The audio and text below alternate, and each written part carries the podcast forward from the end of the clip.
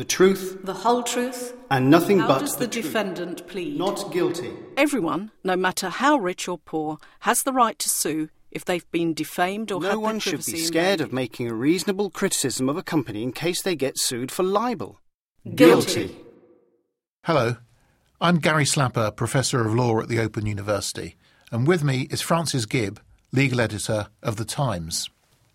In 2010, the tennis player Robert Dee sued a British newspaper after it said that he was the world's worst tennis pro.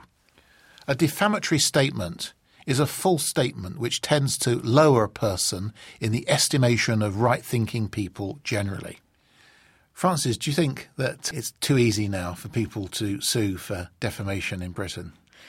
I think it is. I think there's been a big change from where we were a few years ago. You could argue a few years ago that it was almost impossible for people to bring libel cases, that newspapers and the media held all the cards hmm. for a number of reasons. I think it's gone the other way.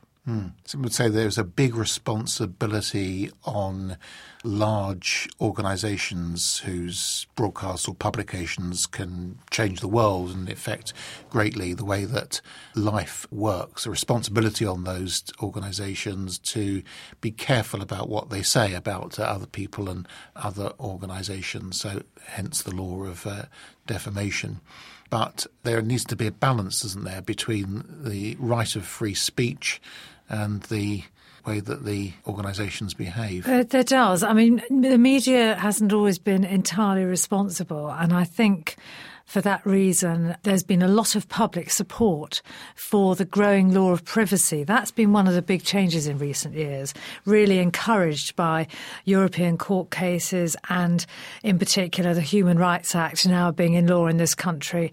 And it's highlighted that people can bring claims successfully against newspapers for invasions of privacy. That's been one big development. The Court of Appeal in 2010 eventually sided with the case of the science writer Simon Singh, hmm. who had been sued by the British Chiropractic Association after he criticised them in a newspaper article. And the debate in that matter seemed to swing on how far it's legitimate for a member of the public to write critical things about a large organisation without uh, being open to uh, personal action for defamation. What did you think about the balance of that case? That case was absolutely terrifying in many ways.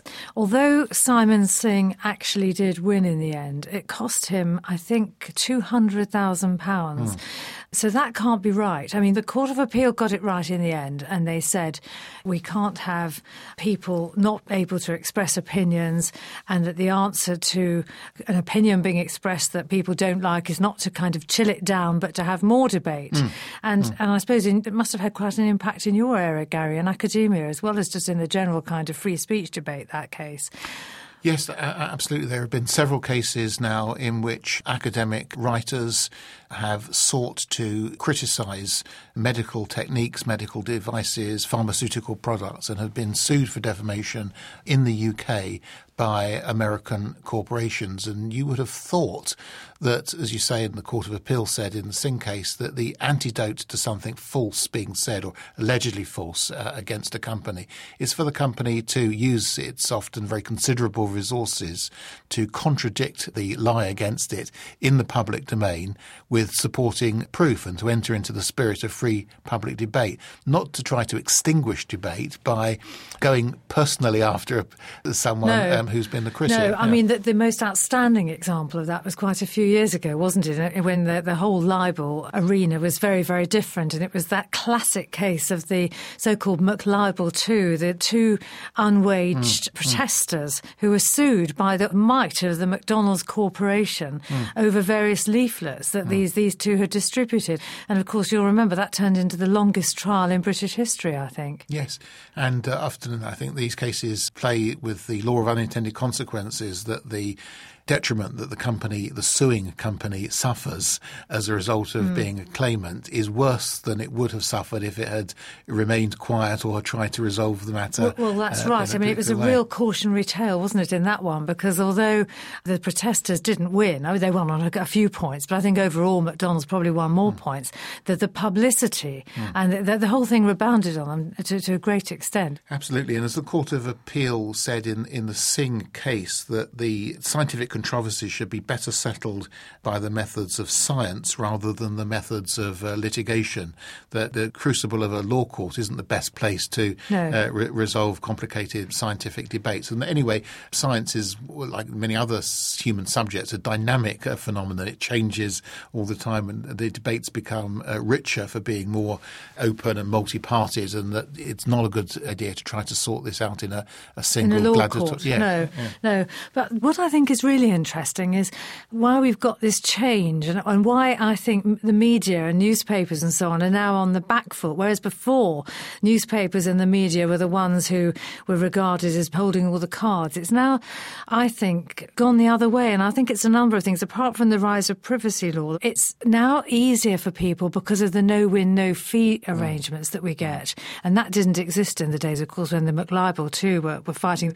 There is no legal aid for libel, and there were no other sources of funding for mm. people. But now, a number of law firms have really made their name by bringing these actions with massive uplift on their fees if they win. Mm.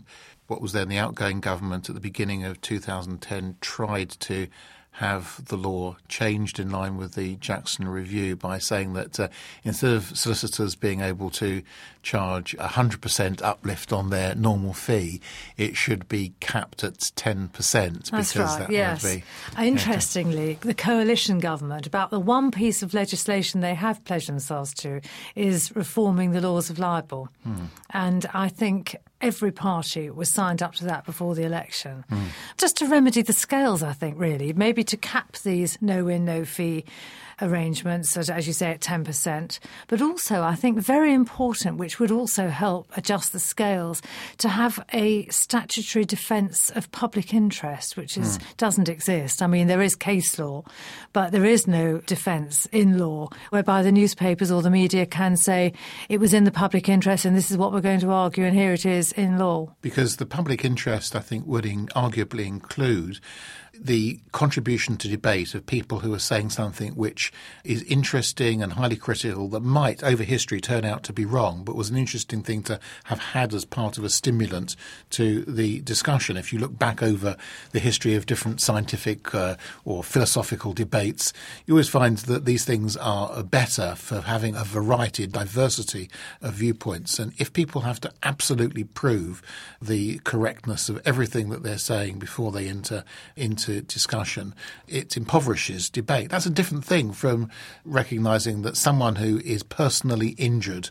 by uh, falsehood, which brings them into disrepute, a sort of standard and old fashioned definition of defamation, should clearly have a, a right to sue and should be compensated, and that the person who's liable should be made uh, known to be liable in the public domain. But yes. I those things are. I mean, obviously, obviously there has to be responsibility. I think newspapers know that, and at the moment, you know, there is the so-called Reynolds defence. This is the nearest we've got at the moment, after a case involving the former Irish premier. But it is quite hard to fulfil the Reynolds criteria. So I think that's why it's important to put that into statute. But there are other things that are floating around that I think would help as well, like some sort of curb on the use of these super injunctions. These are injunctions against the press or preventing publicity about a case or a person, and you can't even talk about the existence of the injunction. Mm, mm. And that seems to be on the increase, which is alarming. Yes, I think it came to light dramatically in one case where uh, an oil company had sought to extinguish the debate in Parliament and to prevent reporting of a question that had been yes. asked in the British Parliament about that, an action which was subsequently withdrawn, but which demonstrated the uh, lengths to which some yes. companies will go in, in, order to have debate cut, uh, whereas the public interest is surely, in, in most instances, in debate remaining open Yes. for the continuing right of any person who thinks that they've been aggrieved to uh, have an opportunity to correct the error against them. Yes. I think there's been a worry about judges being perhaps prepared to grant these too readily. And along with that worry has been the worry that judges are too much in favour of privacy laws and perhaps a little bit anti jury because there's a current case at the minute um, going through involving the bodyguard of Michael Jackson, former bodyguard, which is a, a libel action he's bringing against Channel 4. And in that case, which is not a particularly complex case, it's been ruled that there can be no jury, which is discretionary in libel cases. But you would have thought in that case it was, it was a fairly good argument to have a jury. And I think people are alarmed, thinking, is this a, a move towards the end of juries in libel actions? It's, uh, it's difficult to justify the determination of an issue in the public interest if you're excluding the public from Yes. discussing that very point. But, That's um, right. Thank you very much for an interesting discussion, Francis Gibb.